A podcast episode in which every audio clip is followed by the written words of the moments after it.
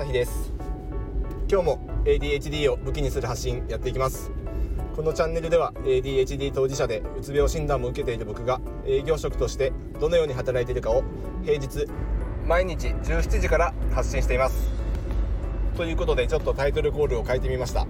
特に意味はないです。ま意味がないというかまあちょっとでも良くなればなっていう、まあ、試行錯誤の一環でなんかこっちの方がいいんじゃないかなと思ってちょっと変えてみました。なんか言い慣れないので、えー、噛んでしまい、えー、テイク3ぐらいでようやく取れました。どうでもいい話でした。はい、まあ、せっかくならねこう自分も楽しんでやっていきたいなと思ってるんで試行錯誤をしていきながら、えー、より良いものにしていこうと思いますのであのよければ見守っててください、まあ、そもそもこの発信をうんと音声に限らず Twitter とか、まあ、テキストでも発信し始めた根底のこう思いとして初心として ADHD だからってこうなんだろう自己否定的な考えに至らず ADHD だからどうしたと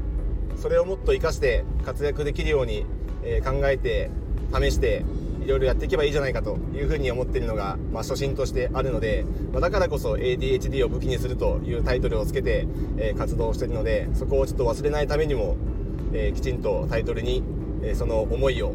えー、しゃべしゃべることを、えー、入れてみましたので、まあ、これをちょっと意識して念頭にこれからも発信をしていこうという所存でございます。はいまあそんな偉そうなことを言っておきながら、えー、今日火曜日なんですが、えー、月曜日の発信を、えー、サボっております。まあ、サボっておりますというかちょっと体調を崩してしまいましてまあ土日ほぼほぼ寝込み、え月曜日まあちょっとこれは体調はだいぶ回復していたんですけどまあ家庭の事情もありちょっと、え発信、え収録をできる状況ではなかったので、え今日が、え4日ぶり先週の金曜以来の、え、これ収録配信となっております、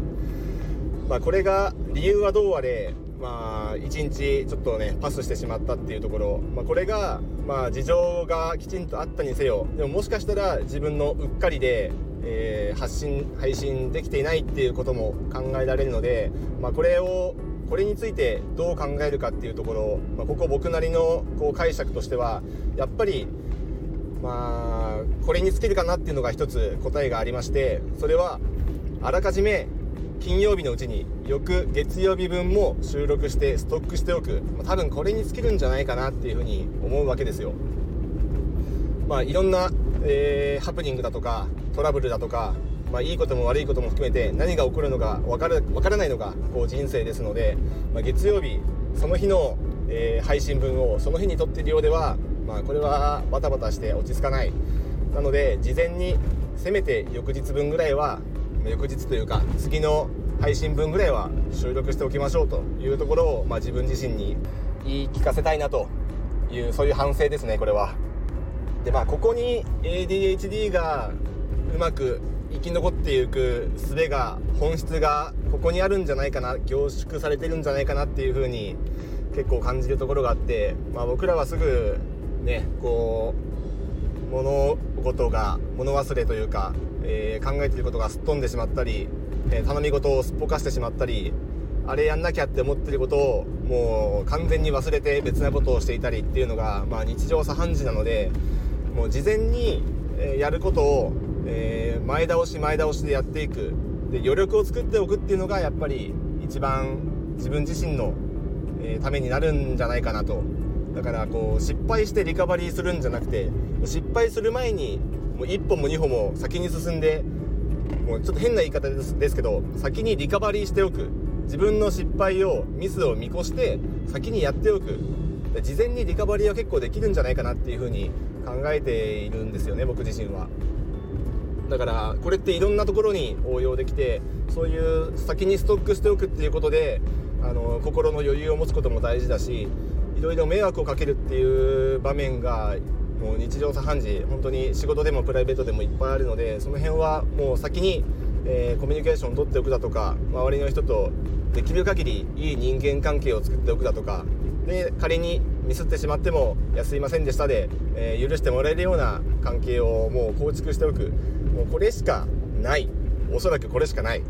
いかにこう人間関係だとかコミュニケーションが苦手であっても、まあ、多分ここは避けて通れないというかもうそれが嫌だったら本当に1人で生きていくしかないんでしょうけど、まあ、人は1人で生きていけないので、まあ、コミュニケーションはちょっと僕もあの、ね、特に特にこう得意ではない正直。あの営業職やってますけどこれは仕事だからスイッチオンにして一生懸命できるだけであって24時間これができるかと言われたら決してそれはできない。なのでお客さんの前ではすごいこうね前向きなというかポジティブなキャラクターを演じたりっていうのはしてますけど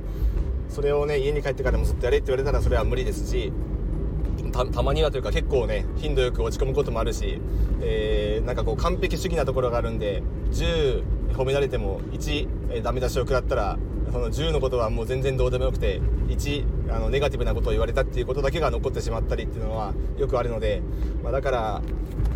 こう結構打たれ弱さっていうのもあるわけですよ。そうなるとコミュニケーションってやっぱり、ね、そういうのを言われたっていうのがあるとなかなか前向きになれなかったりであのサボってしまったりちょっとこう閉じ閉じ込んでしまったり塞ぎ込んでしまったりっていうのがあると思うのでそういうところはなかなかこう自分をの背中を押してあげないとコミュニケーションを取りに行けないっていうところもあるんですけど、まあ、そういう自分もちょっと理解してあげて自覚してじゃあどうするかっていうそこを考えて行動に変えていくしかないそんな風に考えてます。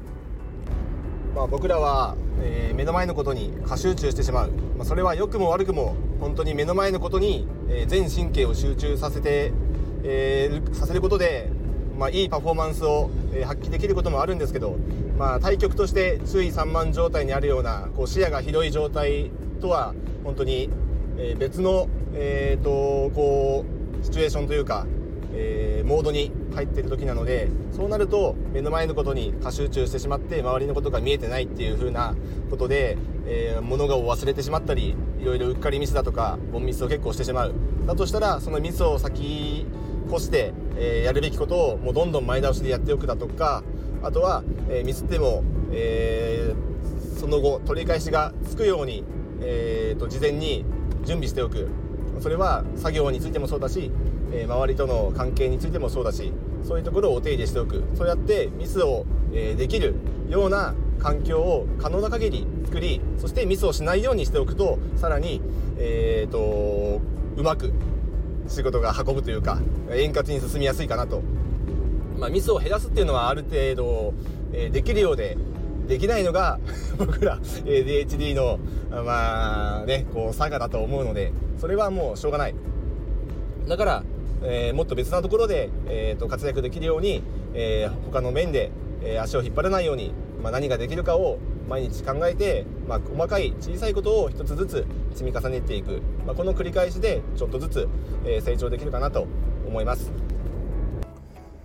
まなので僕のこの音声配信に関して言えば、まあ、1日1つ収録するっていうよりは1日2つ以上収録して常に、えー、向こう数日分できれば1週間分ぐらいはストックしておければまあ最高かなと。バタバタしなくても済むかなと。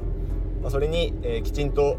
やるやりたいことやるべきことが進んでいるっていうこのなんだろう進捗がいいっていうのが、まあ、一つの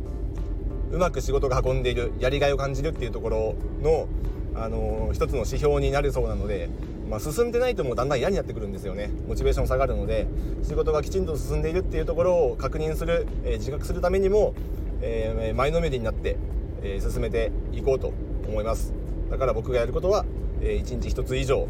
できればあ2つ以上か。2つ以上、えー、収録して余力を持って、えー、自分の発信も力を入れて、えー、やっていきたいと思います。ではまた。